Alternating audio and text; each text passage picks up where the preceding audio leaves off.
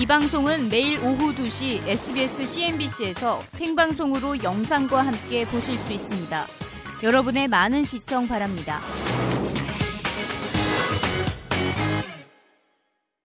네, 지금까지 미국인들의 소비 심리가 어, 되살아나고 있다는 것을 짚어봤습니다. 자, 이에 대해서 더 구체적으로 짚어보도록 하겠습니다. 전문가의 의견을 들어봐야겠죠. 아시아 금융학 회장의 오정근 교수님 모셔봤습니다. 안녕하세요. 안녕하세요. 네, 소비 심리가 5년 내 최고치입니다. 활력을 이렇게 불어넣을 수 있었던 요소는 어디서 찾아볼 수 있을까요? 어, 아무래도 이제 미국의 소비 심리 회복의 가장 큰 요인은 최근에 증가하고 있는 그 주택 가격. 음. 어, 저번 달에도 그 케이실러 뉴스를 보면은 어, 저번 달 한 달만 해도 10%가 올라갔거든요. 음. 그래서 어, 주택가격 지수, 그다음에 이제 고용 사정 개선 이 두 가지가 소비자들의 신뢰 지수를 회복시키고 있는 것으로 보여집니다. 음, 지금 주택과 소비가 이렇게 선순환되고 있는 구조를 알 수가 있습니다. 네 어, 고용은 어떻게 보세요?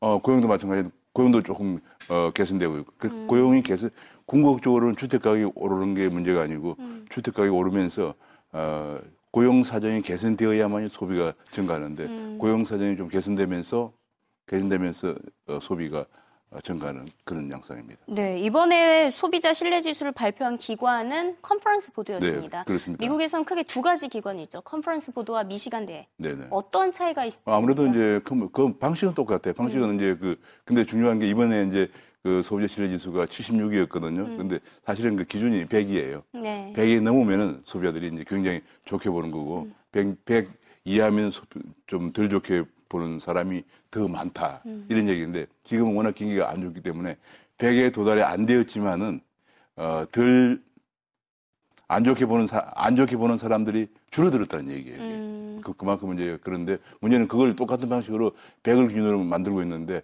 어, 컨퍼런스 보드는 약 5천 개 정도의 표본을 가지고 미국 전 지역을 대상으로 조사하는 데 비해서 어, 미시간 대학에서 한 500개 정도를 전화로 음. 조사하는 것으로 큰 차이는 없는 것으로 아, 알려지고 대상은 있습니다. 훨씬 규모가 더 적네요 미시간 대가. 네네, 이렇게 된다면 시장은 어떤 지표에 아무래도 중점을 두죠? 그 무슨 저도 사실은 음. 그 컨퍼런스 보드를 음. 상당히 중요하게 보고 있습니다. 네, 아무래도 5천 개를 대상으로 네네. 그리고 또 미국 전역을 대상으로 조사, 조사하기 때문에 어, 그것이 좀 더 미국 전체 경제를 반영하는 것이 아닌가 이런 생각을 하고 있습니다. 네, 항상 소비 심리와 관련된 지표가 발표될 네네. 때 어느 기관에서 발표하는지도 함께 네네. 지켜볼 필요가 있겠습니다. 네, 그렇습니다. 아, 이번엔 또 시장 이슈로 넘어가 보도록 하겠습니다. 일본에 이어서 미국에서도 10년물 국채 금리가 상승했습니다.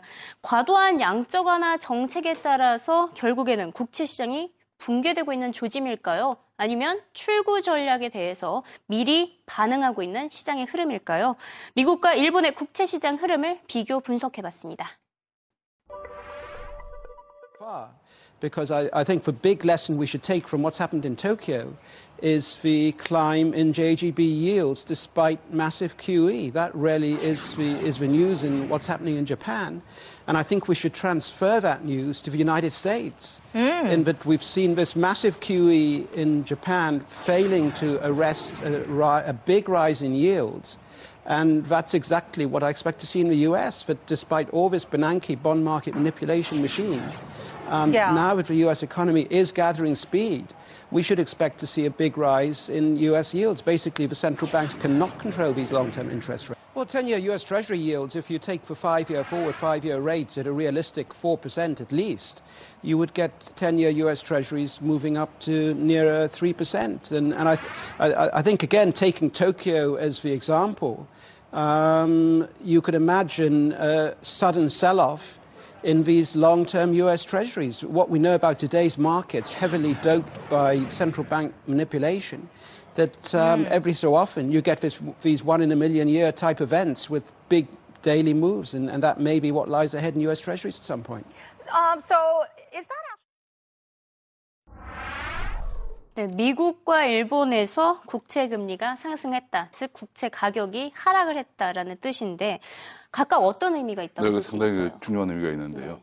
이번에 이제 지금 보도에서 나온 것처럼 일본에서도 국채 금리가 0.5에서 0.8 정도, 이제 장중에서는 1%를 돌파하게 됐어요. 네. 그다음에 미국에서는 2%를 돌파했거든요. 음. 어, 그것이 이제 어, 큰 의미가 두 가지. 하나는 첫 번째로는 본래 말이죠. 중앙은행이 돈을 많이 풀어가지고 단기금리를 낮추어서 돈을 많이 풀면은 이 장기 금리는 처음에는 하락합니다. 왜냐하면 돈이 많이 풀리니까 그걸 갖다 우리가 유동성 어, 효과라고 그래요. 음. 그 다음에 그것이 쭉, 하, 쭉 하락하다가 너무 돈이 많이 풀리면은 인플레이션 기대가 있기 때문에 어, 중앙은행이 돈을 많이 풀면도 불구하고 오히려 풀면 풀수록 더 금리가 장기 금리는 올라가는 게 효과가 있는데 이걸, 이걸 우리가 보통 피시 효과라 고 그러거든요. 그래서 제가 보기에는 그 미국과 일본이 이제 이 미국은 2009년부터 어, 양적 완화 정책을 했고요. 그다음에 일본은 2011년부터 했거든요. 그러니까 결국 한 2, 3년 동안 금 장기 금리가 하락하다가 이제는 유동성 효과가 끝나고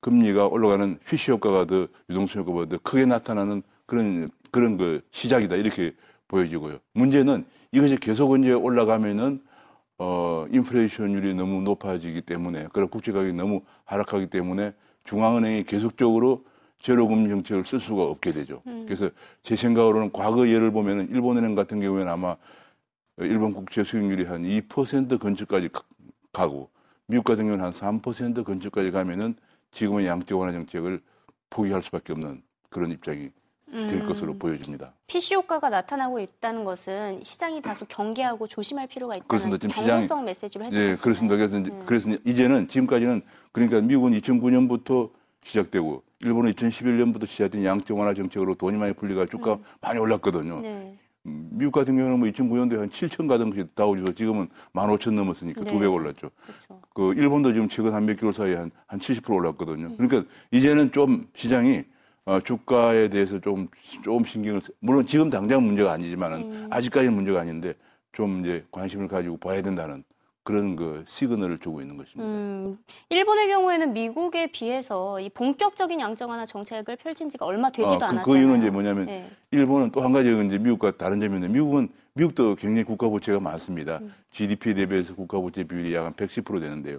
일본은 그 두 배거든요. 음. 두 배가 넘죠. 일본은 GDP, GDP 대비해서 국가 부채 비율이 240%예요. 음. 그러다 보니까 만약에 국채 수익률이 1%가 올라가면은 당장 이자, 이자 지급만 하더라도 재정 적자가 2.5% 증가한다는 얘기예요. 음.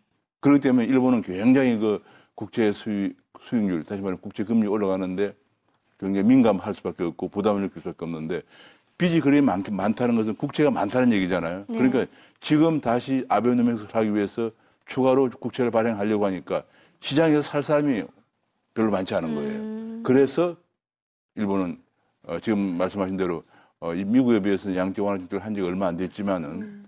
금리가 올라가기 시작한 겁니다. 일본의 국채 금리 상승은 항상 위험하게 위기가 발생하기 직전에 발생을 했습니다. 뭐 87년 미국 증시 폭락했던 블랙먼데이 직전에 네네, 일본 금리 그렇습니다. 상승했었고 2008년 금융위기 이전에도 그랬는데 어떤 연관성이 어, 그러니까 미국하고 일본하고는 금융시장이 굉장히 깊이 긴밀하게 연계되어 있습니다. 음. 예컨대 우리가 어, 뭐, 달러 강세되면 엔화가 약세라든지 등등 그런 식으로 굉장히 연결되어 있고, 따라서 미국 금리와 일본 금리는 어, 굉장히 동조적으로 움직일 수밖에 없는데, 지금 음. 말씀하신 대로 바로 87년 블랙먼데이 때도, 어, 블랙먼데이라는 것이 바로 이제 주가가 계속 올라가다가 블랙, 블랙먼데이 직전에 미국 주가가 그 두배 그 올랐어요. 음. 두배 정도 오르다가 이게 너무 버블이 된다는 경계심 때문에 미국 연준이 금리를 올렸거든요. 올리자마자 그 다음날 아침 바로 주가가 폭락했습니다. 네. 일본도 마찬가지예요. 네. 그래서 제가 보기에는 이번에도 어, 미국은 다우 지수가 15,000을 넘었고 일본도 니케이 지수가 이렇게 올라가고 있는 그런 상황 속에서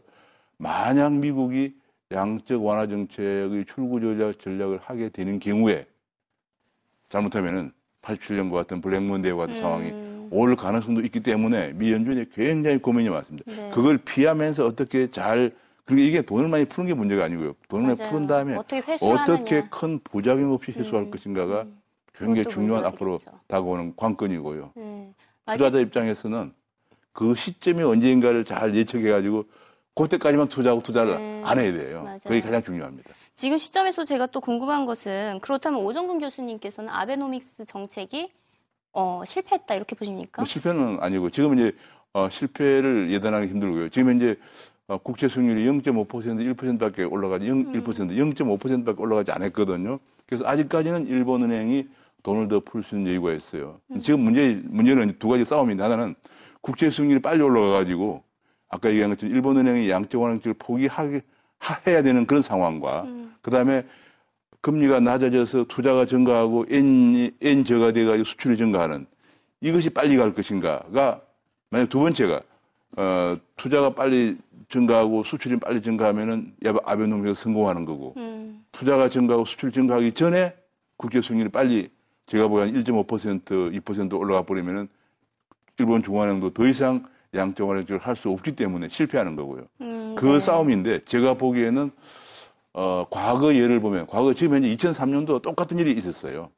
2003년도에도 2001년부터 시작된 제로금리 정책 결과 2003년도에 똑같은 일이 발생했는데 음. 그때 일본은행이 대처를 잘해가지고 한 3년 더 갔어요. 그래서 지금도 아마 지금은 예단하기 힘들지만은 그때 경험으로 미뤄볼 때 아베노믹스는 아직도 한 1년 정도는 끌고 가지 않겠는가 이렇게 음, 보여집니다. 아베노믹스 정책의 실패와 성공은 아직까지 1년 동안 더 지켜봐야 된다라는 네, 그렇습니다. 말씀이셨습니다. 그 정도 봐야 될 걸로 보입니다. 네, 오늘 말씀 감사드리고요. 다음 주에 또 찾아뵙도록 하겠습니다. 네, 감사합니다. 고맙습니다. 네.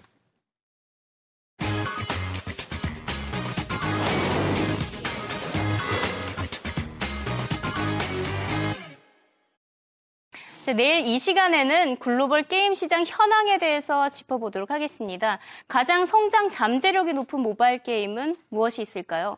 그리고 앵그리버드 기억나시죠? 지금 앵그리버드 게임을 하는 사람을 쉽게 찾아볼 수가 없는데 이에 대한 CNBC의 반응 짚어보도록 하겠고요.